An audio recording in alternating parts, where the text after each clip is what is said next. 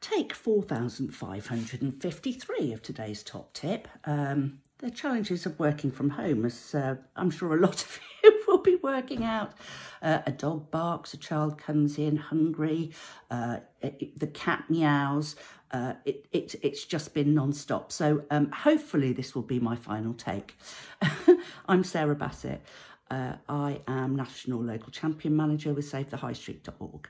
So my role really is to support uh, high street communities. So whether that be via local authority, business improvement districts, um, town centre managers, could be volunteer champion for a high street, could be a trade association, retail group, all sorts of different things.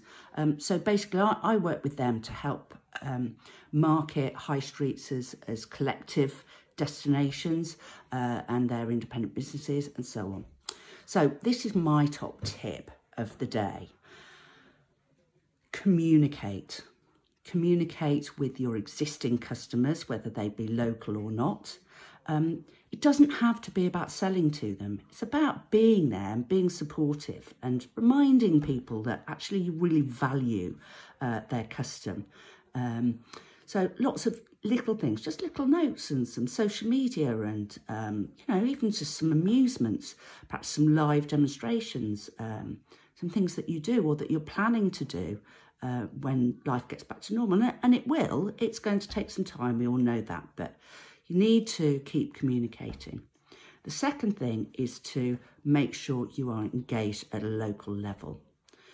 You must, must make sure that you are um, present on social media at a local level, so that be your local, you know, natter groups or, you know, spotted groups or whatever. I know some of them can be a bit gossipy, but actually be seen, be seen to be part of your community and to care.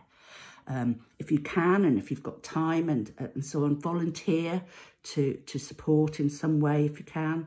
Um, if you are uh, open for business and you have uh, a particular offer, uh, at a local level, make sure people know about it. Get in touch with the local volunteer groups that are uh, supporting the elderly and the vulnerable or those people that are self-isolating, local delivery solution providers, all that kind of thing.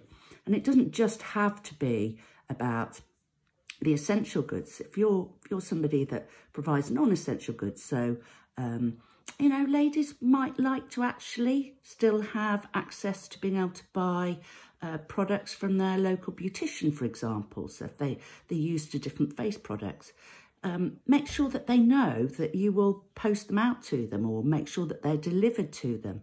Um, people will still want to take care of themselves. We're soon going to bore of wearing our trackies. Um, I think I am already.